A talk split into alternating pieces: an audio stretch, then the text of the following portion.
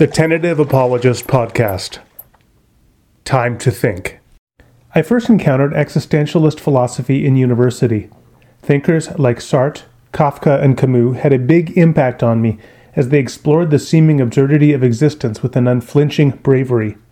Even if I didn't accept their conclusions, I had to admit that there was an authenticity in their writing that was often absent from the Christianity with which I'd been raised. Reality was messy, frequently bleak, and often absurd. Doubt was, for many, a more constant companion than faith. And for every mountaintop experience of faith, the topography of life seemed to include at least one valley of despair, not to mention a slough of despond. For those familiar with the existentialist voice, it may be something of a revelation to find that the Christian Bible knows that experience well. One finds it in the penetrating ruminations of Job, the angst of Lamentations, the withering cries of the psalmist. But its most philosophically penetrating expression is found in the book of Ecclesiastes. In this episode of the Tentative Apologist podcast, we sit down for a discussion of Ecclesiastes with Dr. Bill Anderson. Bill has a PhD from University of Glasgow and is professor of religious studies at Concordia University of Edmonton, where he teaches in the areas of Old Testament, Hebrew, and popular culture. He is also the director for the Canadian Centre for Scholarship and the Christian Faith and editor in chief of the Canadian Journal for Scholarship and the Christian Faith. Bill has explored the voice of Kohelet in Ecclesiastes in two books Skepticism and Ironic Correlations in the Joy Statements of Kohelet, Gorgias 2010, and Kohelet and its Pessimistic Theology, Hermeneutical Struggles in Wisdom Literature, Edwin Mellen Press, 1997. In this conversation, he takes us into the rich and earthy wisdom of this most profound and eloquent of literary works. Bill, it's great to have you joining us to talk about doubt, faith, and this strange book called Ecclesiastes.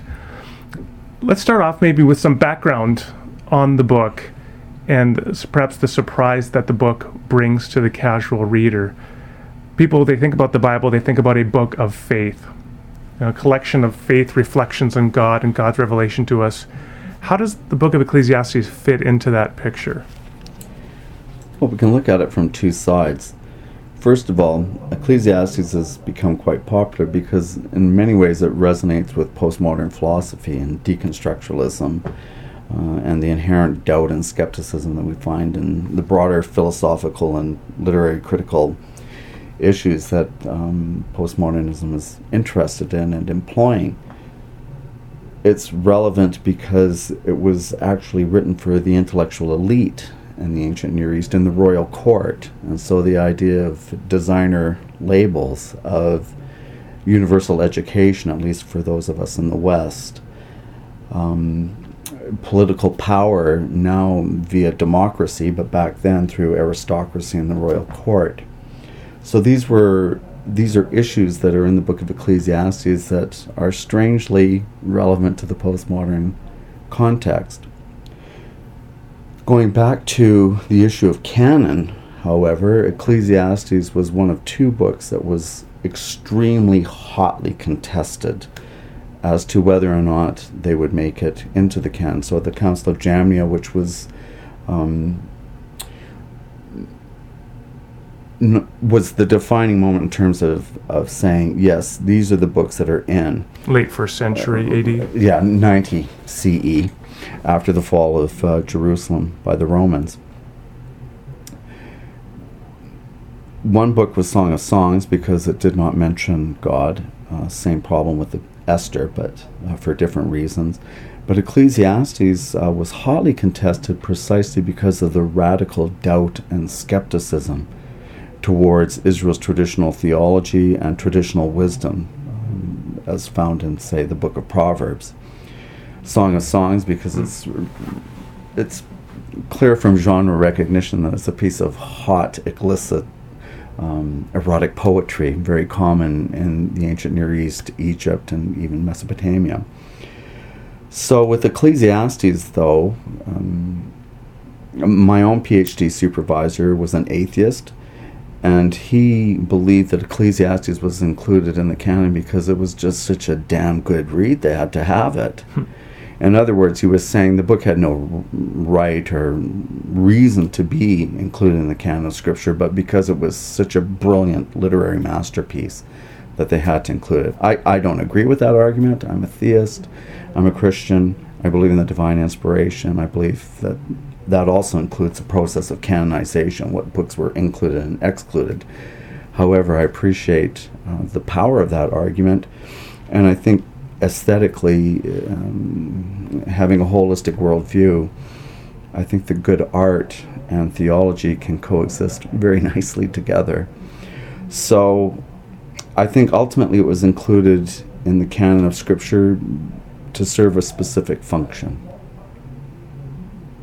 Okay, what is that function?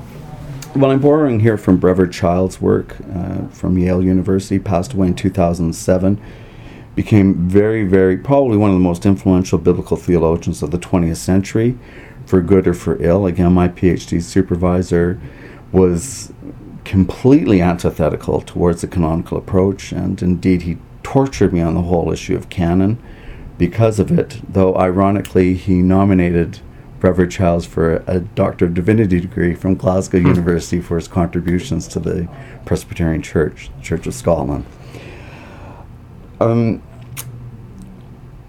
while I don't, my uh, Old Testament theology um, and biblical criticism is, is eclectic. I use a variety. I don't think that any one method or theory has all the truth. I think many of them have some truth. Um, I think that one of the most important things that I learned from the canonical approach is Brevard Childs' idea of canonical function. How is this piece of literature functioning in the canon? So, for example, if we were to read the book of Ecclesi- if we were to take the book of Ecclesiastes out of the canon, we would realize that it is acutely critical of blind faith, of simply going with the flow um, that um, he makes 38 references to Elohim in that book, the same amount, of, same number as Hevel, uh, vapor, breath, mm. vanity, meaninglessness, futility, transitoriness. Um, Smoke in the message. A, a puff of, yeah. a puff of, an insubstantial mm. assertion. Um, and Ecclesiastes takes a very clinical, intellectual view of this. The book of Job, Job is just kind of a mess. He's just kind of throws it all up and throws it all out and and he's just hurting and he's kind of ranting and raving. Whereas Ecclesiastes is, a, as I, I mentioned, a very intellectual and clinical take, and that includes God. So God is going to be objectively criticized. And uh, so uh, very often, a wedding text is Ecclesiastes 3 1 through 14. Uh, there's a time and a season for every activity under the heavens. Uh, what people? A time to be born, a time to die, time the Byrds. to love. The Byrds, yes. Classic 1970s uh, song. Um, I always fast forward to if I'm doing a wedding to Ecclesiastes 3:11. He makes everything beautiful in his time. But what's actually at stake there is Ecclesiastes believes in God the Creator. He also believes he is sovereign Lord. There's a time to be born, a time to die, time for love, a time for hate, time for war, time for peace. The problem is there is a time and a season for every activity under the heavens. In the Hebrew, the zamin. Uh, zamin, um, in my own translation, is it's predestined, time and a season. Mm. But in that context, I think it is about predestination. So Ecclesiastes believes that there is a God, that he is creator, that he's in control. It, he has a problem with that. And so, uh, far from being, um, well, it is a beautiful piece of poetry, but it's not particularly referencing the things that we, um, on face value, might assert. So, again, once you lift Ecclesiastes out of the canon, you can see a very um, critical view of God. And that includes, for example, in 113, in the New International Version, uh, the translation is I have seen the heavy burden that God has laid upon human beings, but the actual Hebrew is this I have seen the evil affliction that God has afflicted us with. It's a very harsh theology mm. proper that we find in the book. I talk about that in my book, uh, Koheleth and its Pessimistic Theologies, uh, Theology, Hermeneutical Struggles, and Wisdom Literature. Um, and in that book, my methodology is to take a historical critical approach in part one. There, you lifted up uh, Ecclesiastes out of the canon, and you can see this very harsh theology proper but also really challenges and questions anthropology, the nature of human beings, and traditional wisdom. So, for example, it has quite a bit to say about politics and has a lot to say about fools and foolishness. If we were only to read the book of Proverbs, you would. Uh, this is where we had health and wealth theology. If I just have Jesus in my heart, I'll, I'll be have lots of money. I'll never get sick, and life will go fine. And if we only had the book of uh, um, Proverbs, you can derive that mm-hmm. theology yeah. out of it. Ecclesiastes says you can be a really smart person, you can have it all going on, you can have lots of experience in the political arena, and a fool can tank you. And so uh, that is the fly in the ointment, the ruler of a of a shouting fools in chapter 10 and like so again the book has a lot to say about fools and foolishness and how in fact they can undermine traditional wisdom in ancient Israel. And, um, and then again, the destiny of the finality of death, that how death actually levels the playing field um, in the book of Ecclesiastes. So is life absurd for Kohelet, for the, the narrator here in this book? I think unlike the book of Job, where we have a deus ex machina, we have the God speeches in 38 through 41. Um, there is no savior to the rescue in Ecclesiastes. So the literary structure runs from the thesis in 1 to Havel Havelim, Hakol Havelim. Everything is vanity, vanity, meaningless, meaningless, absurd, absurd. Michael Fox, a very famous Jewish scholar, that's his singular translation of mm. Hevel in the book as absurd. I think it's actually a play on words that includes absurdity. The book is an inclusio that ends on the same theme that it began in, so it actually concludes in 12.8. And so between the thesis in 1.2 and 12.8 are the arguments to support the thesis. And he can he ends as he begins. Havel Havelim. Everything is vanity. Everything is absurd. Everything is meaningless. So he's still in an acute faith crisis at the end. Mm. I'm I'm a scholar who believes the epilogue is an editorial addition. I still believe that's divinely inspired. Um, my own PhD supervisor and others would say that's one of the mechanisms that that was used to keep the book in the canon.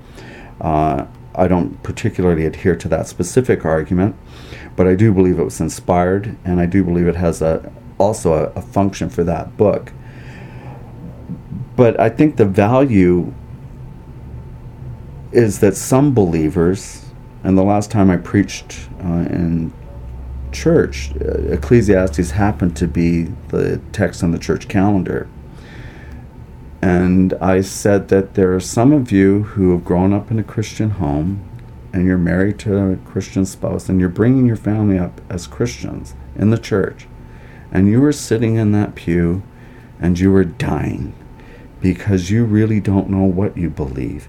And you don't feel that you can be open and honest with your spouse or your family or with your pastors or with the church because you're going to be criticized for your lack of faith. And I'm here to say to you that I believe that God put the book of Ecclesiastes in the canon of Scripture precisely to tell you that you're okay. You are not pathological. That it is normal and that it is good to doubt and to question and um, I think that can make for much stronger, more mature, profound faith than. I think it relates to the, the question of uh, one of the issues in the book of Job. Does Job serve God for nothing? What are our motives for serving God?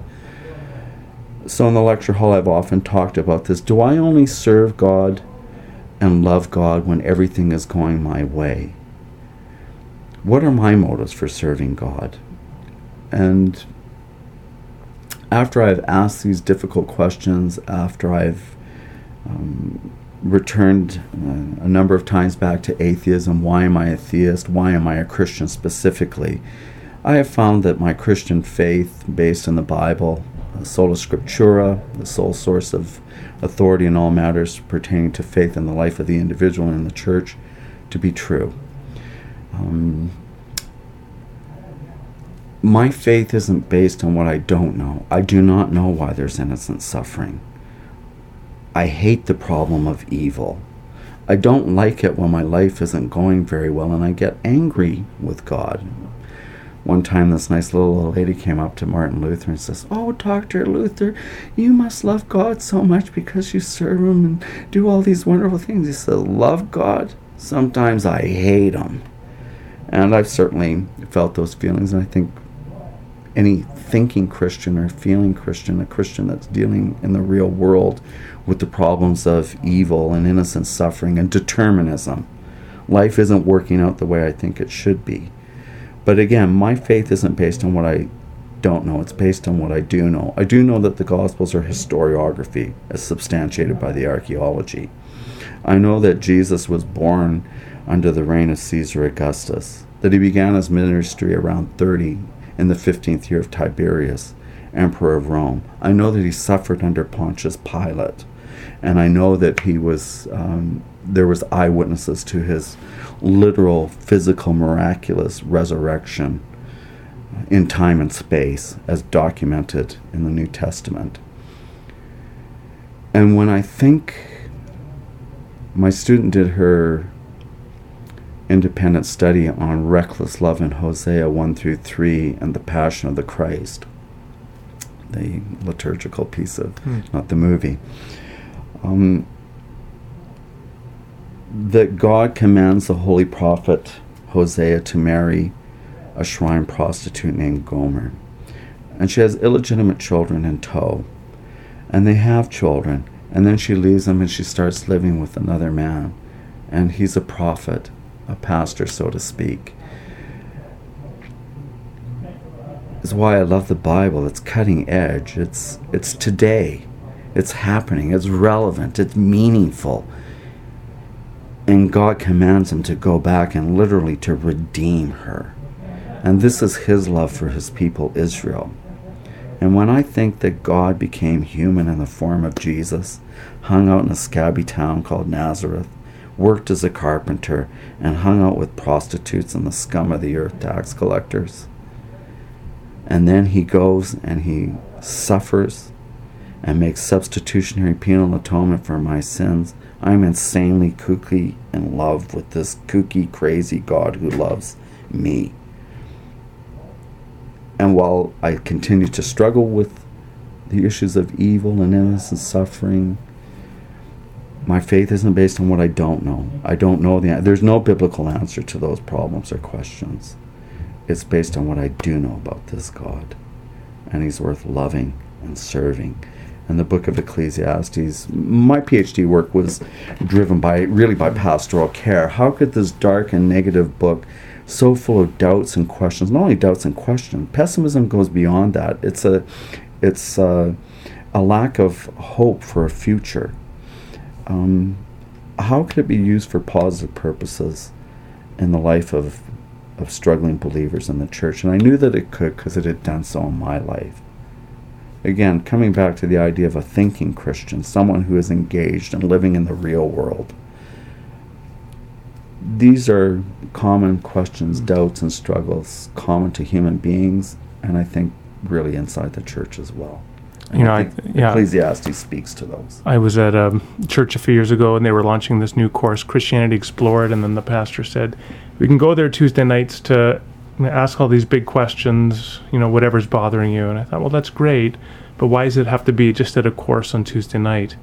Why isn't the church embracing questions and struggling? Mm-hmm. And I think sometimes we end up selectively reading the canon and we miss these voices that are there for a providential reason mm-hmm. to challenge us and also that we can simply identify with them that we're in that same place and there's comfort knowing that that mm-hmm. God isn't going to judge you just because you have a question or a doubt.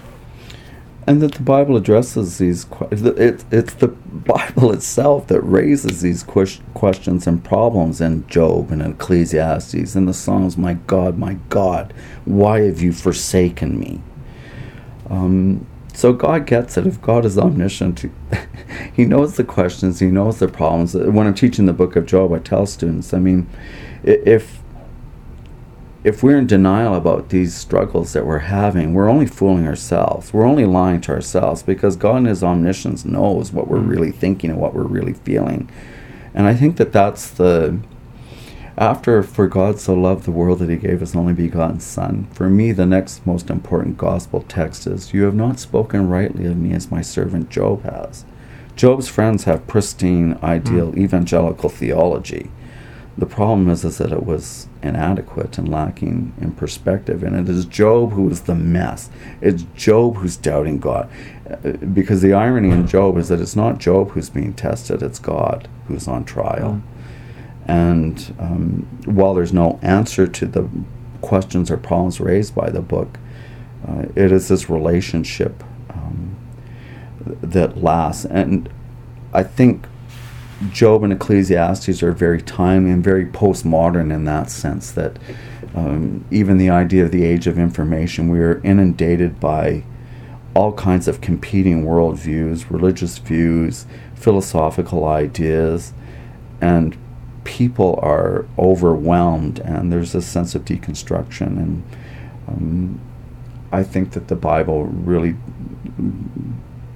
is still very relevant and cutting edge. And I, I believe that God, again, part of the function of those books in the canon is to to address those very issues. It's so agreeing with what you're saying, why should it only be a Tuesday night for a session, you know, a month or something like that?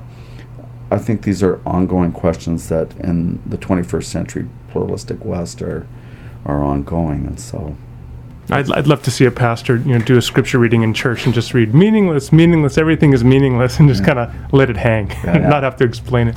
Bill, thank you very much for joining us. Thanks for having me, and God bless your work. Well, that's it for this episode of the Tentative Apologist podcast. For more episodes of the podcast, you can visit us online at randalrauser.com.